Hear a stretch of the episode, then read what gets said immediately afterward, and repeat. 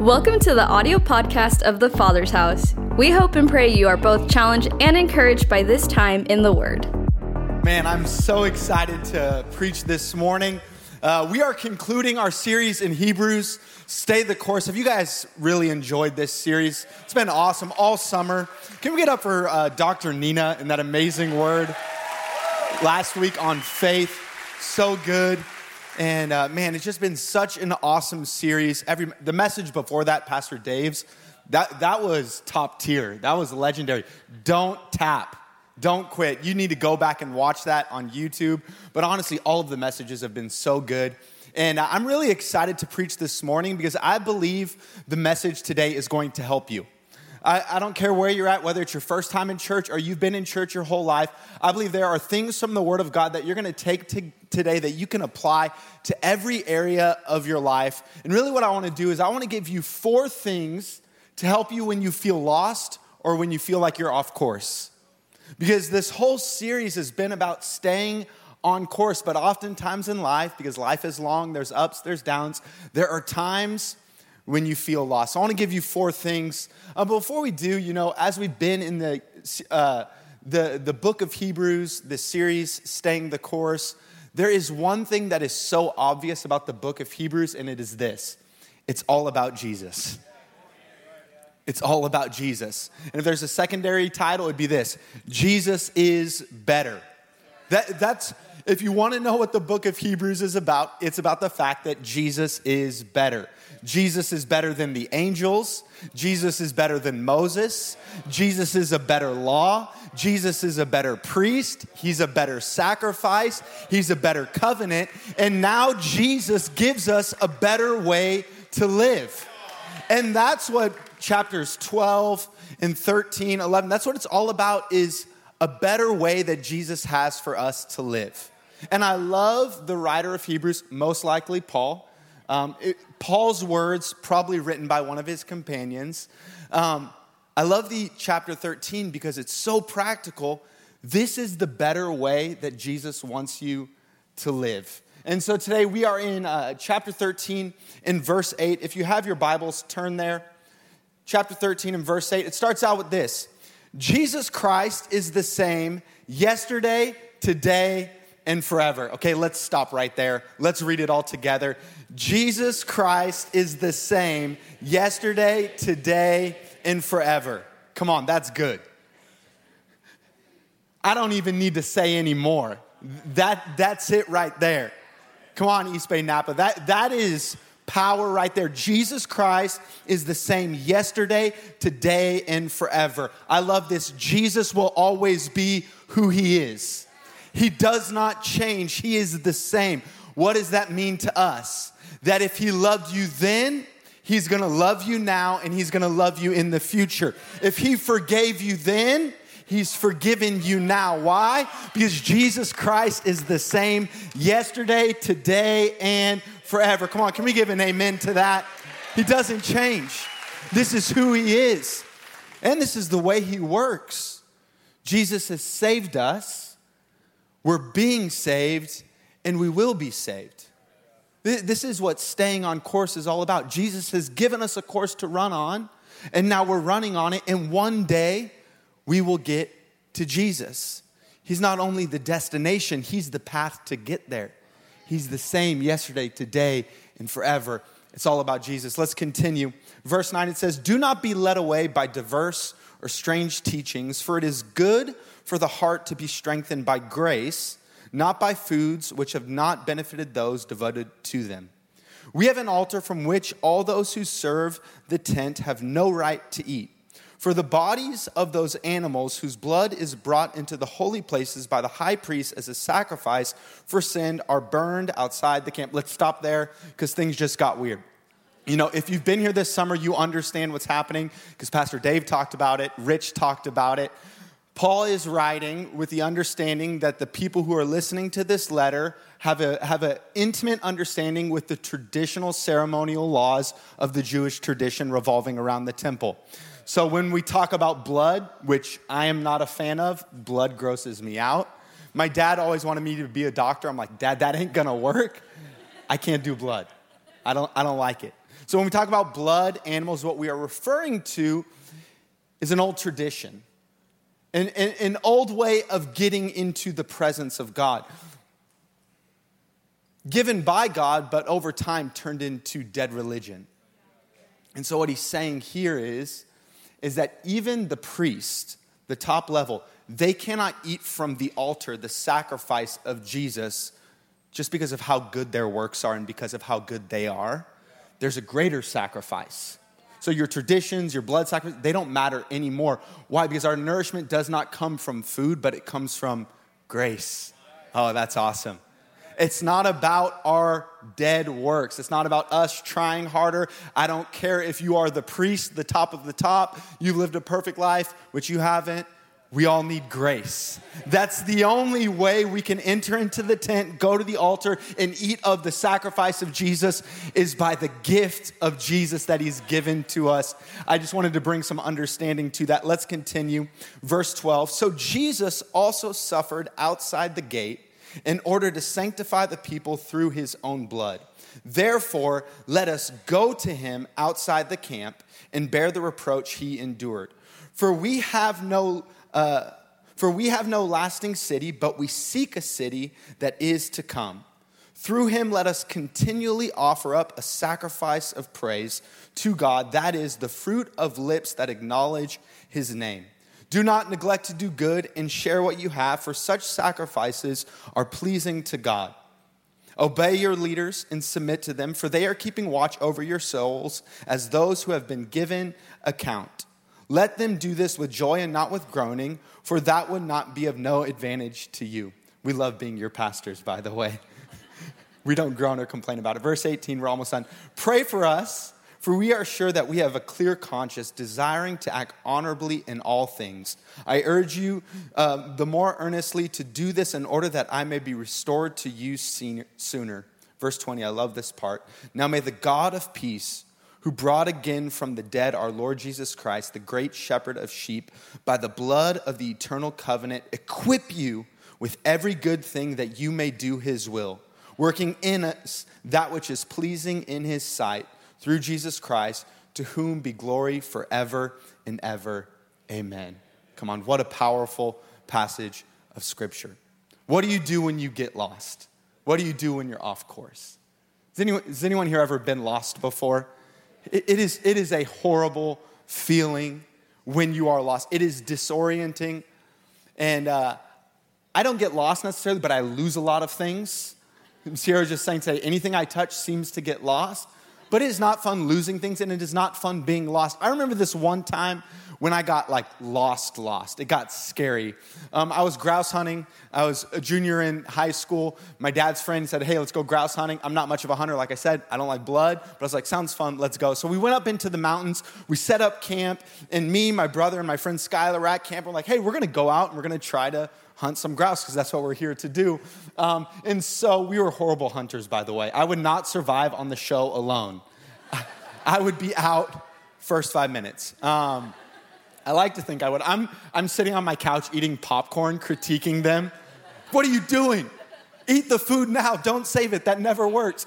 Anyways, um, we go out and we're on this mountain and, and we just go up the mountain. We go to the top, we're wandering around looking for grouse, and, and it's getting later in the day. The sun's starting to set. We're like, okay, we should go back down. And, and instead of taking the path we took up down, we're like, the camp's this way. We're just going to go through the woods to get there. Yeah, you know. I didn't know. You know. So, so I start walking through the woods, and we start walking and walking and walking and walking, and we feel like we've walked way further than the camp was. And we go from zero, okay, to panicking in like a matter of six seconds. Sierra calls me the freak out guy. I know I look calm, cool, and collected, but sometimes I freak out especially when I'm driving. So if you see me around town and I look like I'm freaking out in my car, forgive me. Uh, we, we start freaking out. We start losing it. We're like, we are lost.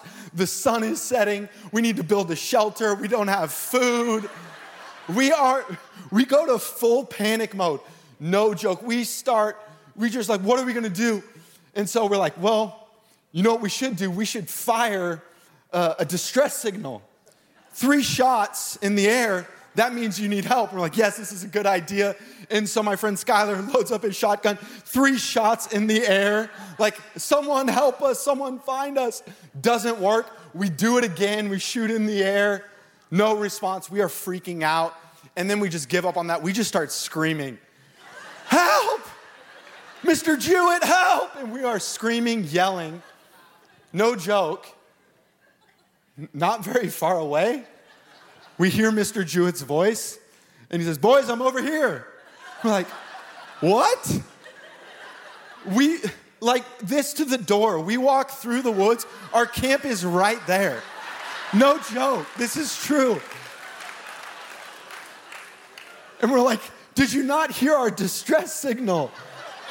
And he said, I thought you guys were shooting a bunch of grouse. I thought, I thought you were having a great time. We were lost, but we weren't as lost as we thought. We were actually a lot closer than we thought. And I want to let you know today if you feel lost, if you feel like you're off track, you're not as far off as you think. You're not as far gone as you think. All it took for us to get back to where we needed to go was just Skylar's dad saying, Boys, I'm over here. And I want to let you know one word from God take you right back to where you need to go. You are not too far gone. Don't give up. You have a life worth fighting for. You have somewhere to go. It's time to get back on course. So, I want to give you four things to do when you feel lost, very practically. So, the first one is this when you feel lost, when you feel like you're off course, go outside the camp. First is go outside the camp. Is there anything standing between you and Jesus? You see, the writer, like I said, understood that his audience knew the traditions of the temple. The temple was still intact, it was not destroyed yet. So they, he understood that.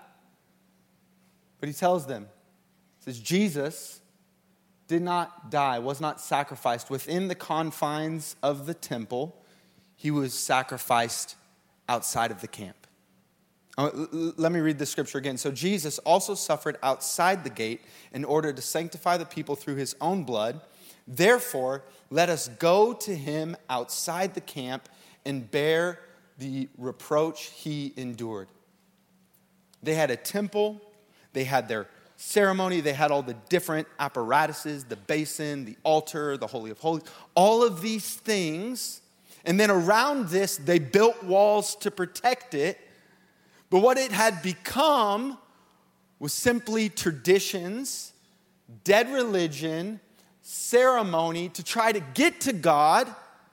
But Jesus wasn't there, he was outside the walls, he was outside the camp. And what does he say? Jesus was sacrificed outside the camp. So he doesn't say, hey, wait for Jesus to come to you. He says, now you go outside the camp and bear the reproach that he did if you feel lost, maybe it's because you're not where Jesus is.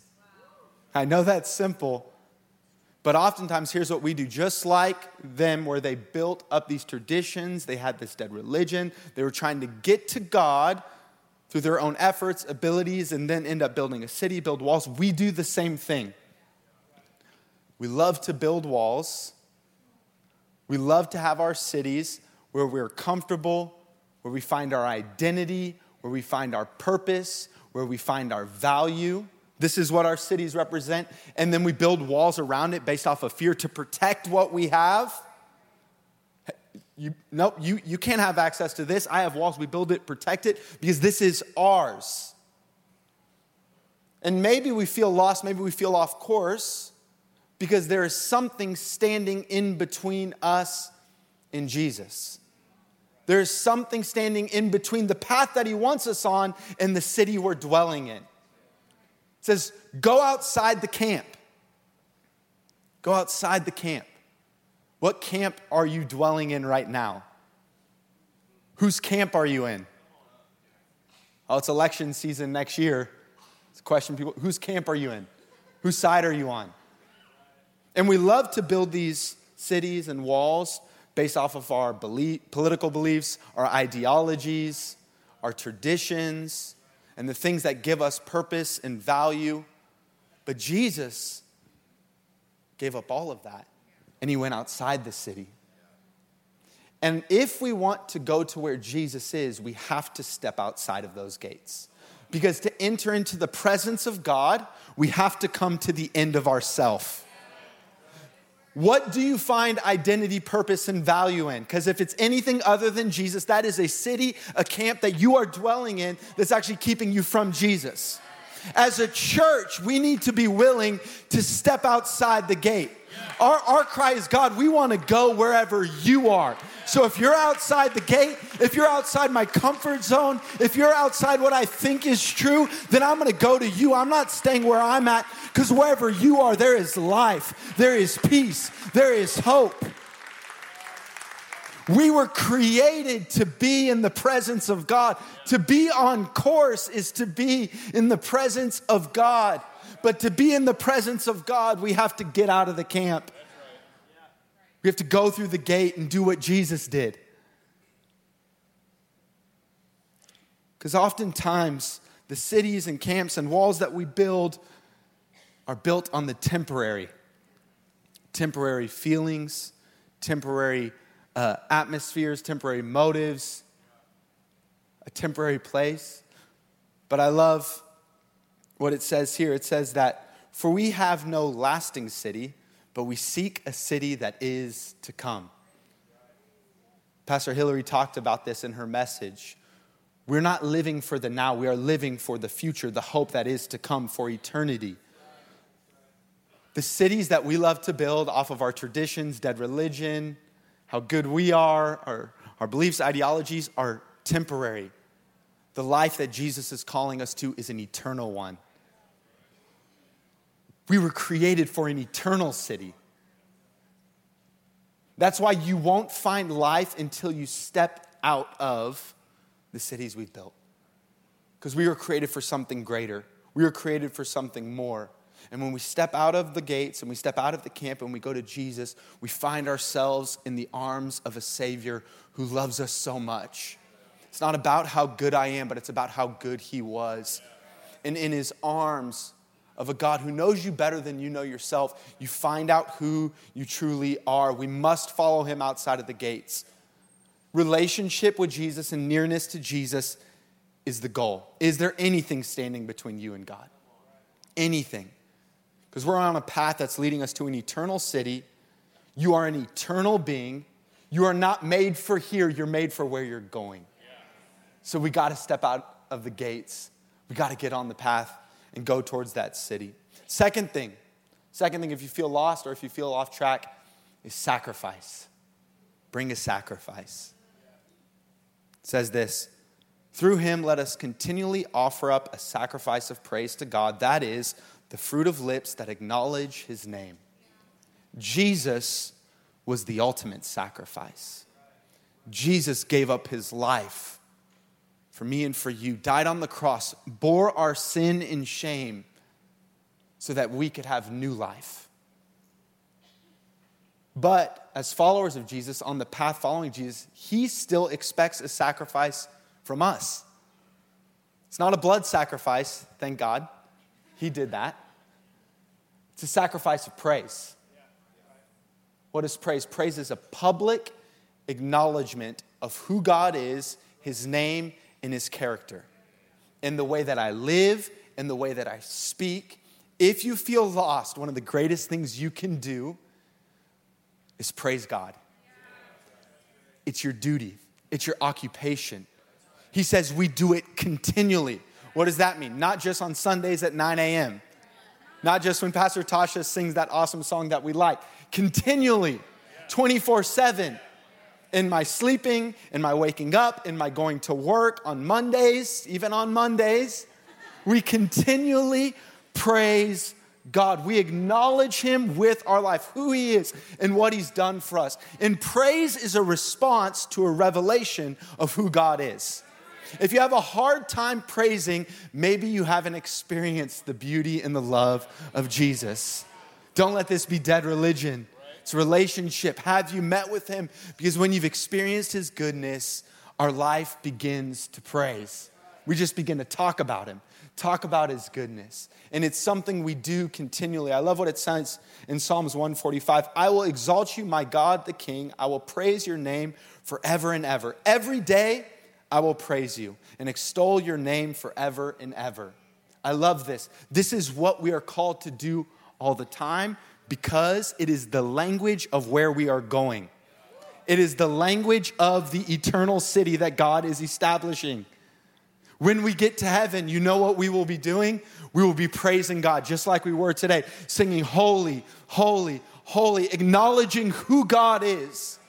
This is what we will do in eternity, and this is what God is calling us to do right now. And so, if you feel lost, the greatest thing you can do is start to praise God. Start to praise who God is. Because praise is not dictated by your current circumstances or surroundings. We cannot wait to praise when it feels right. We do it right now in the midst of trials. Just like Paul and Silas in the prison, they began to pray and sing praises unto God. What did it do? It changed the atmosphere of the prison. I don't know where you're at today, but what I do know is you can praise.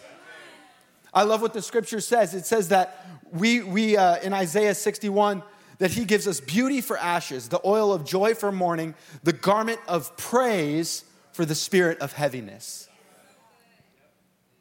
And there is a spirit of heaviness. There's a spirit of heaviness that is trying to attack our culture, the young generation, maybe even you. I want to let you know that's not from God, but He's given you a garment of praise when you feel that spirit of heaviness and when we choose to praise, it begins to shift the atmosphere. It begins to shift the tone of our soul. It begins to give us an eternal perspective. It brings us into the presence of God. It brings us right into the arms of the Father when we begin to praise.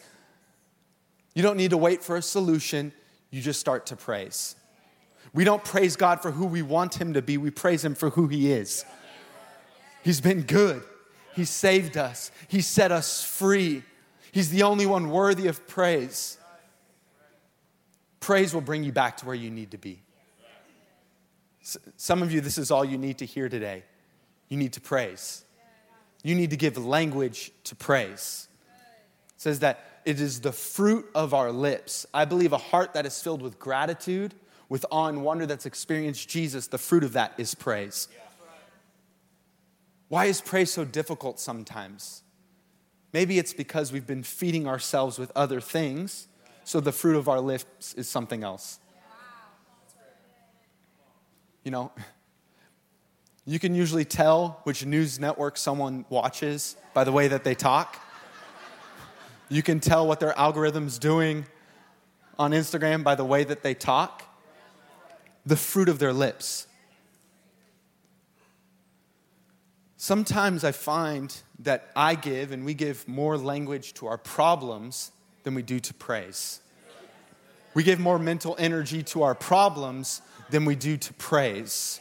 We give more worry and concern to our problems and our circumstances than we do to praise. Praise is a weapon. Praise will shift the atmosphere. Praise can change a nation. Praise can set people free. What are you filling yourself with? As a church, if we want to stay on course and do all that God has called us to do, we have to choose to praise. It's not just going to happen. We choose to do it. We choose to open our mouth. We choose to acknowledge God and glorify Him, even when we don't feel like it. Because when we do that, it shifts the atmosphere.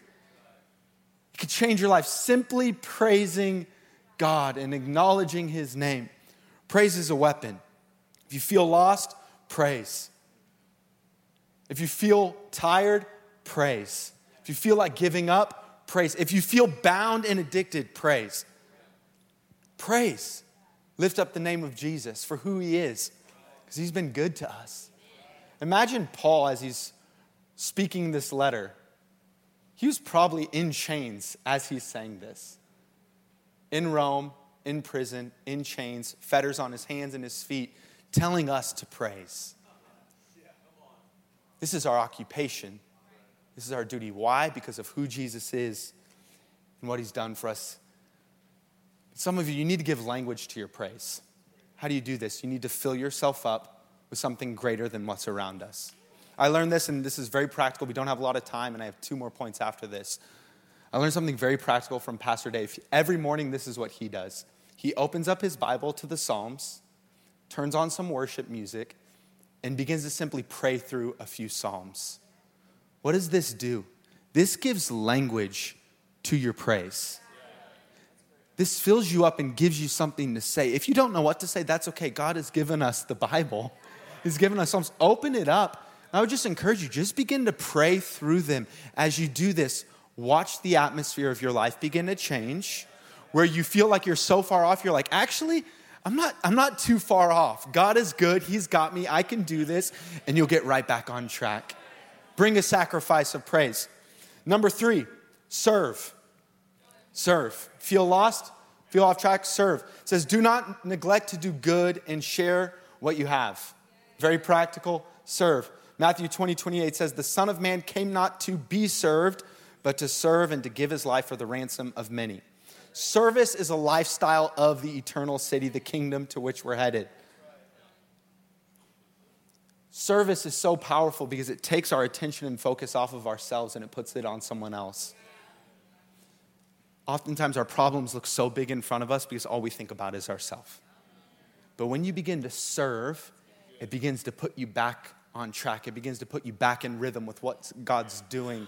Simply serving are, are there areas in your life where you're putting others before yourself? Where you're serving the house, where you're serving those who can't give anything back to you? I would encourage you serve and adopt a block. Serving kidsmen, join the greeting team, join the parking lot team. Volunteer at Celebrate Recovery, serve. Find an area to serve because when we serve, it brings us back on track. Number four, last one, submit. Yeah, Yep. you good, Napa, East Bay, Roseville, everyone watching? Okay. It says this Obey your leaders and submit to them. For they are keeping watch over your souls as those who have to give an account. Let them do this with joy and not with groaning, for that would be of no advantage to you. Jesus was completely submitted to the Father. And oftentimes we don't like this because this scripture has been used out of context and used for abuse. And if you've been abused spiritually or you've had unhealthy leaders, I want to apologize. That was not God's intention or God's heart. But that does not mean you cannot trust and submit to leaders. In submission, there is safety. In submission, there is guidance. In submission, there's direction. What I see for the young generation, they're pretty good. They're really good at praising. Just look at the worship that's coming out. What I fear is they're not good at submitting, and I would include myself in that. When we're not submitted, it leaves us exposed to the danger of the enemy, the attacks of the enemy. Coming under protection is the greatest thing you can do with your life because anytime you see moral failure, leadership fall, always, always, always, it's because they weren't submitted. They weren't truly submitted. So, for you, who's speaking into your life? Who you submitted to? Who can call you out? Who's actually pastoring you? The, the thing about church like this, you can come to church and sit here on a Sunday and still not be submitted. And maybe we feel lost and maybe we feel like, God, where am I? Why aren't? Because we're not submitted. Submission begins where agreement ends. It's easy to submit when you agree with everything they say. It happens when they call you out, challenge you. Are we open to that? Are we open to that? So I want to encourage you get planted. Find someone who can speak into your life. If this is your church home, allow the pastors and pastoral staff to speak into your life. Allow the leaders that have been released to speak into your life. Because it's easy to bounce around from one church to the next, but we will not grow, we will not thrive, we will not get to where God wants us to go if we're not submitted. It's not easy, it's not comfortable. It takes humility and it takes trust, but it is one of the greatest, most practical things you can do when you feel lost. I know for me and the band could come up. Me and Sierra, we, you know, I've grown up in church. I've seen the good, I've seen the bad. I love church more than ever, though. I believe in it. But I know for me, there have been times when I'm like, man, I don't know what I'm doing. How, I feel like quitting. I feel like giving up. You know what my first call is? I either call my dad or I go and talk to Pastor Dave. Dad, I feel like quitting. I don't know if I can do this. He'll encourage me. He'll say, Hey, are you called? Are you called? If you're called, then you can't quit. And what I need in those moments is pastor to encourage me. I know when there's been transition seasons in my life, wisdom from Pastor Dave, speaking into my life, seeing things that I don't see. And then this is where it gets tough, is when there's areas where I'm like, oh, I'm doing good. And then someone's like, hey, I've seen this, this, this in your life. You need to grow. It's not comfortable. What it's doing is it's bringing me back on course. It's bringing me back onto the path God has for me. Even Jesus was submitted. At the very end, he's at the garden about to go to the cross. He's like, God, if there's any way I don't have to do this, can we make that happen? He said, Nonetheless, not my will, but your will. It's not because pastors or leaders need your devotion. Our devotion only goes to Jesus. Authority only comes from the Word of God and God. But we need it. I need covering. Submission brings protection and direction. And if you feel lost today, one of these things, it could just be a simple I need, I, I need to get submitted, I need to get planted, or, or I need to start serving, I need to step outside of the walls that I've built up and go to Jesus. Go beyond my mistakes, my addiction, my brokenness, my traditions. Go to Jesus. Maybe I just need to start praising God. But I want to let you know don't give up. Just like Pastor Dave said two weeks ago, don't tap out.